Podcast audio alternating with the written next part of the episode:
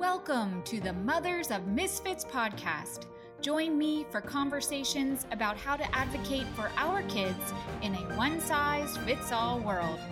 Be sure to subscribe so you never miss an episode. Hey everyone, I am glad you're back for another great episode of Mothers of Misfits. We're joined by Sejal Thakkar today. She dubs herself Chief Civility Officer and Legal Training Ninja. She is not your average employment law attorney. After 17 years in employment law, Sejal now trains companies on how to bring civility to the workplace. She's also mom to Shane, who is eight, and I got a chance to meet him before we started recording, and he is amazing. So, welcome, Sejal. Glad to have you here. Thank you so much. I'm excited. I've been thinking about our conversation all weekend, honestly. So thank you so much for having me. Yeah. And I know this is a little different of an audience for you because you usually work with companies, professionals in the workplace environment. But I know you feel that this topic really matters to moms and families. So, you, can you flesh that out for us? Why should moms be thinking about civility? Absolutely. Great question.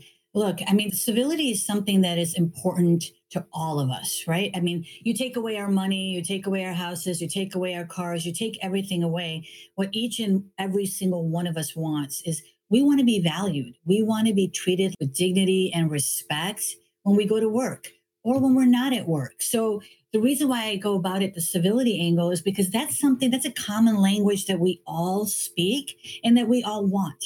So I'm basically out there talking to everybody about sort of what their role is in the solution to making sure that we're all treated that way. And I know in the work that I do, helping people find fulfillment, I'm doing that by aligning their skills, passions, and talents. I say all the time, I would love to work myself out of a job with adults by helping young people as early as possible know their MO, success, and fulfillment. And when we do that, then you know we don't have all these messes that we then have to clean up in our adult lives and in our workplaces. So i think you and i are similarly minded in that way that let's learn these core fundamental human principles early on. And our job as moms and parents is critical in that. So you gave us a couple clues just a minute ago but i'm curious to hear from you because i don't think this is a word that we use so often in our language but how do you define civility? Sure. And I think it makes sense for me to first define the opposite. What is incivility? Right. So, mm-hmm. and, and, and I go about it that way because as an attorney throughout my career, what I've seen is cases of all kinds of incivility. So, incivility is basically a whole range of behaviors, right? Anything from rude, unprofessional behavior. And I also include in that category your microaggressions, right? That are behaviors that are coming from your unconscious bias. So you're not even aware, but now you're saying something, you're doing something unintentionally towards somebody else. So usually behavior starts there, incivility starts there. If we don't identify that, if we don't detect that, if we don't correct it, then it continues up and it becomes now unwelcome, dismissive behavior. If we don't correct it there, now it's abusive conduct bullying. And then before you know it, we end up in court with your illegal harassment discrimination cases, right? So that's what I call the progression of incivility, you know, leading up to your illegal behaviors. So I think it's important to disrupt that progression early on. When you start seeing the rude, unprofessional, the microaggressions, let's start interrupting that progression right there so we don't end up on the other side of the spectrum. So I encourage everybody to be a part of that solution. We can't just say it's HR's or management's responsibility. We all have to be a part of that solution. So then, if we understand what incivility is, then civility is really the concept of what I tell companies and just for everybody, you know, identify what civility means to you because we all define things differently. But generally speaking, you want to include certain things within that definition. Like civility, you have to be present with each other. You have to make time to get to know each other. Most of these problems happen, or at least what I've seen in my experience, is when you put different people together. We're all different from each other. You and I are different from each other. We have different upbringings, different. I mean, we're all different from each other. So when I say diversity, it's basically differences, not any specific kinds of differences, but we all have a different way of looking at the world. And so when you put all these people together, it's going to turn into misunderstandings, conflict. And so we just need those, like you said, fundamental skills to be able to navigate through those differences. So, to achieve civility, we all need to make sure that we make that time to get to know each other. We make that time to get to know ourselves so we can address those areas that we may need to about our own selves because of our upbringing. So, your unconscious bias. And then make a commitment that there are going to be differences in opinion, there are going to be disagreements, and that can be healthy, right? That can help us create even better cultures diversity of thought. So there's really lots of good reasons for diversity. But when you have that disagreement, you know, when you two don't understand, here's a healthy, respectful, professional way of dealing with it. Right. And so we need to give people those skills. And so civility has to include a component of that. So when I'm working with organizations, I say, make civility a core value at your organization, define it, and then put the resources behind equipping everybody so that they can be part of that solution. So, one of the takeaways I'm getting from that is a really easy thing that all of us can do, which is have a family meeting.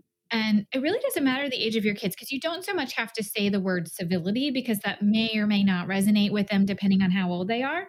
But I'm thinking come together and define your family rules.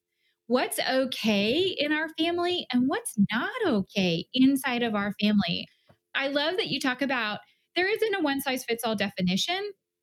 And Mothers of Misfits is all about advocating for our kids in a one size fits all world. So let's define it for our own families. What does it look like to be a member of this family inside our family? How do we treat each other?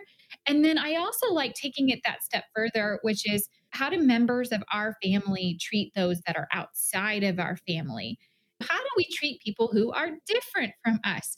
What do we want that to look like? What are our family rules and beliefs about how we interact with others? And that can be a fun dinner table conversation. I could see it being a great thing to write down, maybe post somewhere in the house. And then I'm thinking this also gives us the framework for when we see somebody operating outside of those behaviors. We can say, you know, my kids could even say to me, Hey, mama, we said no acting out of anger and mm, you were raising your voice back there and and that's not one of our house rules. And we can call each other out but we can keep coming back to that agreed upon place. Do i have that right? Would that be a good way to really apply these principles in our family life you said it perfectly. I couldn't have said it better myself. I mean, that's exactly it. And so when we look at families, you know, one of the things that I say start with is to get to where you're talking about is start with increasing your own self awareness in your family unit, right? So, as mothers, for example, trust me, I am doing this work myself because, as you mentioned, I have an eight year old, right? So, I have to expose him to things that I haven't been exposed to so to make sure that he has a well rounded understanding of different perspectives. So, as mothers, we hold that key as parents, right? We hold that key what our kids are exposed to. And so, you can make a lot of impact in children's lives because, look, research shows that when children are somewhere between three months to a year, kids start to recognize, oh, this person is different from me. So there's a preference of hardwiring that we all have at about, you know, I would just say from the beginning, right? That when we see someone that looks different than us or is different than us, then we're going to prefer those that are like us. So that's called your affinity bias. So as mothers, we know what our kids are exposed to. So we really have to do what we can. So, for example, this weekend, I got this book called Watch Me. And it's by a colleague of mine, Doyin Richards. And it's such a beautiful cover. You might want to get it for your children too. But it talks about how a, a little boy from South Africa migrated to the United States and what his experience was like, right? So we talked about mm-hmm. that. And in the conversations we had that followed reading that kind of book, they're not going to have these conversations unless we expose them to that. So watching movies, videos within different cultures, look at different outfits. Like the more that we can do to increase that. And then also, who are they associating with?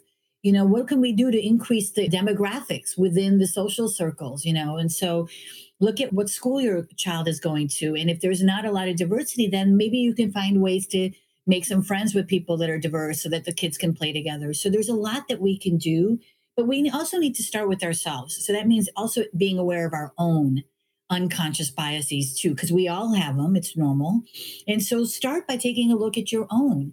And, you know, again, bias, the way I define it is just, it's another word for preference. We all prefer some things over something else. So figure out what your preferences are because it's likely that you're going to pass along those or engage in behaviors to your children that they're going to see you and they're going to now pick up on those as well. And so knowing what yours are, then you can kind of put together some strategies to help you deal with those as well.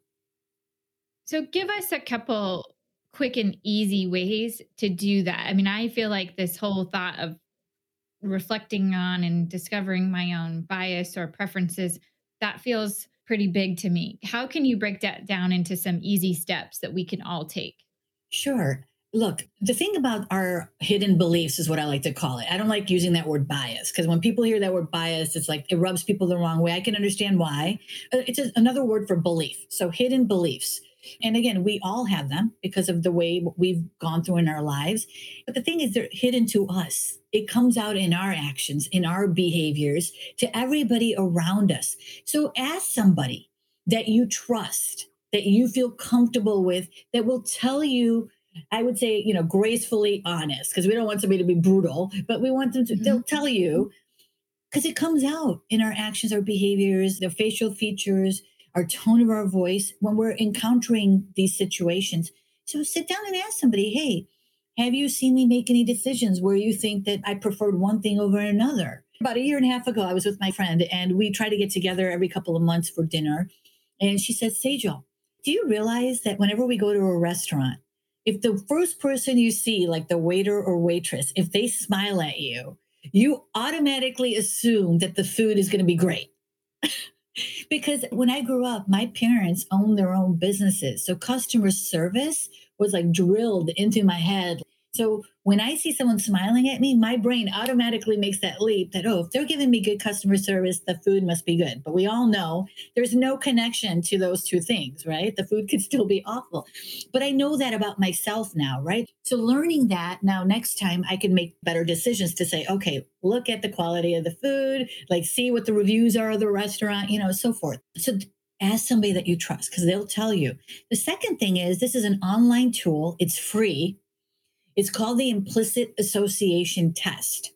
I don't like calling it a test because it's not a test. It's not like you pass or fail. It's mm-hmm. a tool, right? It's an awareness tool.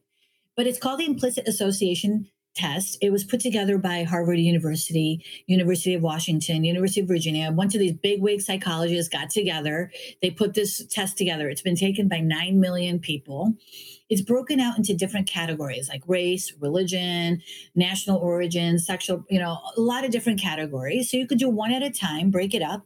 And you sit down and you just go through and you make these associations. It shows you a bunch of pictures and words, and you make these associations, and it's free. So it identifies for you preferences that you might have one thing over another. That's such helpful information to know because then when you find yourself in a situation where you're making an important decision, right? Like something that matters to your children or your family that's going to impact you. You remember that preference and then you make sure, wait a second, am I making this because of my natural tendency to lean in this direction? Or am I making a decision that's really going to work for our family right now? Because a lot of times these assumptions are made in your past. You've seen something, you've gone through something. So you've got this memory lodged in your brain somewhere and it's going to associate it. Well, your beliefs right now consciously might be the exact opposite of what happened to you back there. You might think differently now.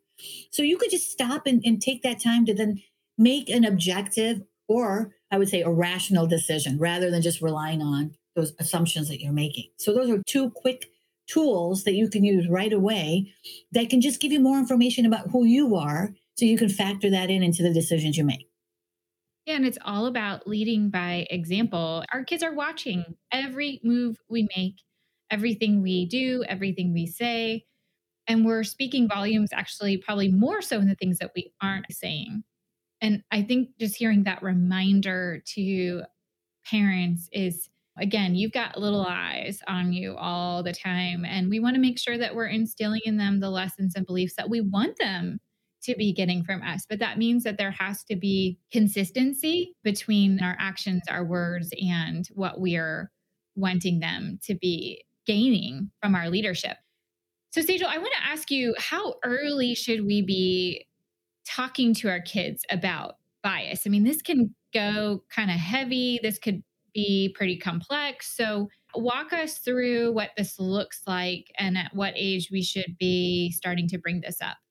Yeah, I mean, it doesn't have to be heavy. I want to make that like very crystal clear. It does not have to be heavy. And obviously, with children, you can be creative with it. And so, start early, as early as you can. It's as simple as reading them books with different diversity, different cultures. I mean, that doesn't have to be heavy. If you just expose them to that, that's all you need to do making sure that you're not just watching TV shows with a certain one demographic. Show them different things. I mean, it doesn't even have to be a conversation. For example, one of the things that I'm starting to do with my son is I'm setting up virtual play dates, like we talked about doing with our kids. Come up with a list of like three questions that the kids will discuss. That doesn't have to be heavy.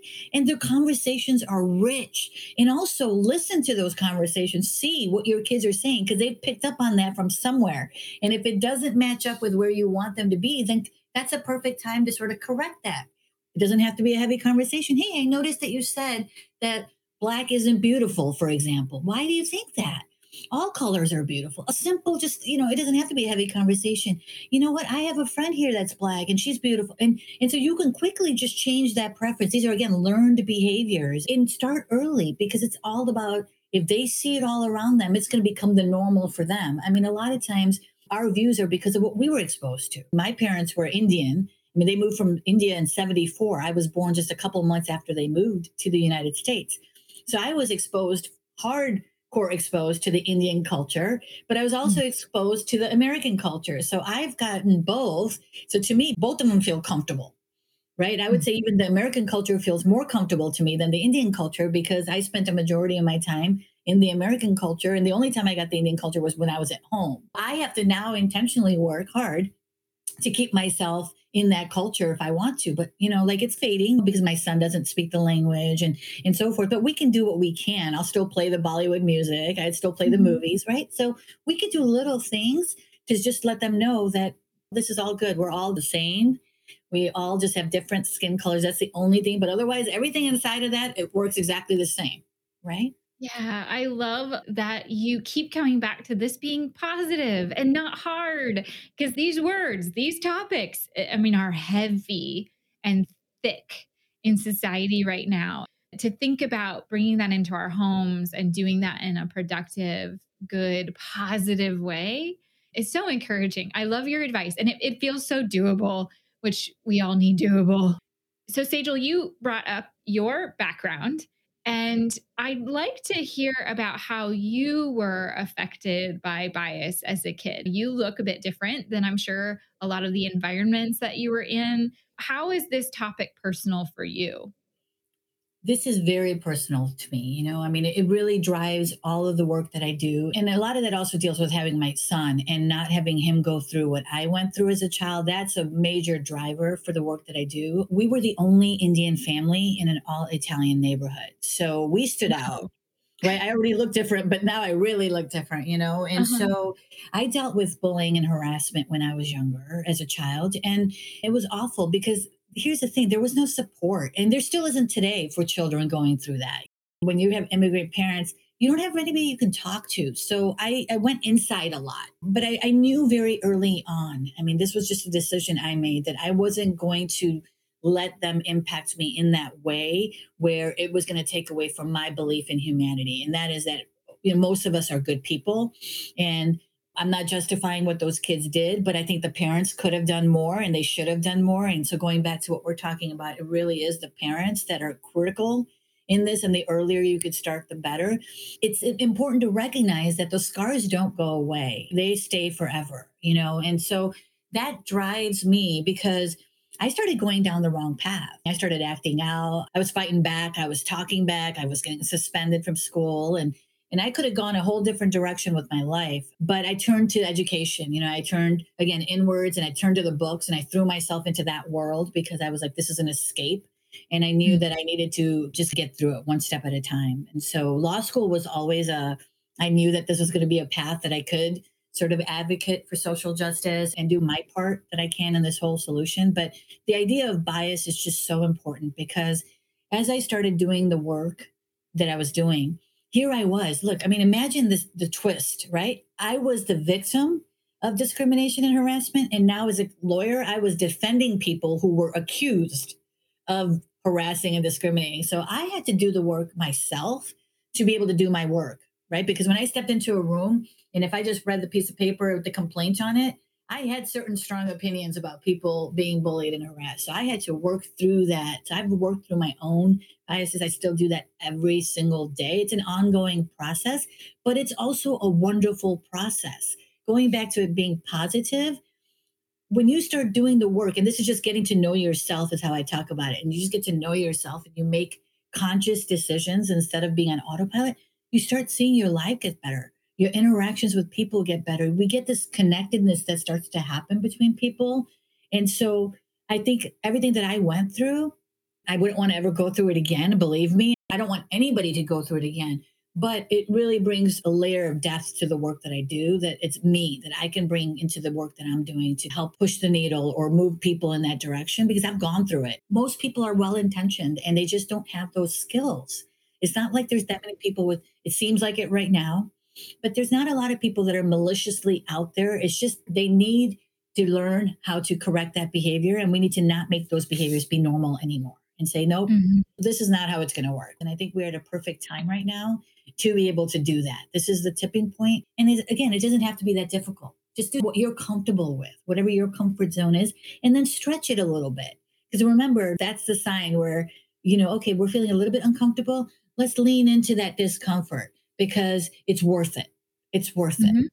And that's where you grow.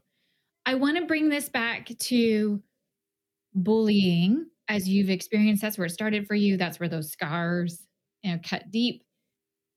How do we equip our kids to deal with bullying, whether they're the person being bullied or they're witnessing bullying taking place? I think it's a great strategy to start including those conversations into everything else that we've just talked about, right? So bring a book where somebody's getting bullied in the book or being treated badly. And that's, there's plenty of examples. I, I thought I was going to have to struggle hard to find books where kids are being mean to each other or treating each other disrespectfully. It's actually pretty simple, shockingly simple. So pull mm-hmm. a book, go to your kid's bookshelf, Find any book that has got kids playing together, and you'll find several examples in there that you're like, wait a second, this is a great conversation right here to have about why did this kid push this kid or take this from somebody else's kid? And start having that being a part of the conversation. That is not a good thing to do that. You know, we should handle it this way. Teach them how to respond as a bystander. If they see that happening to somebody else at school, what should they do? Tell them I mean, some schools are starting to do that, but we need to reinforce that. We can't just rely on what the schools are doing, it's not enough. We need to supplement that with more, a lot more discussions at home. It's very easy to do that. Again, like I said, go pull any book with kids and you'll find 10 examples at least to talk about to say, what are your thoughts on that? And just ask questions. Get to know your kids.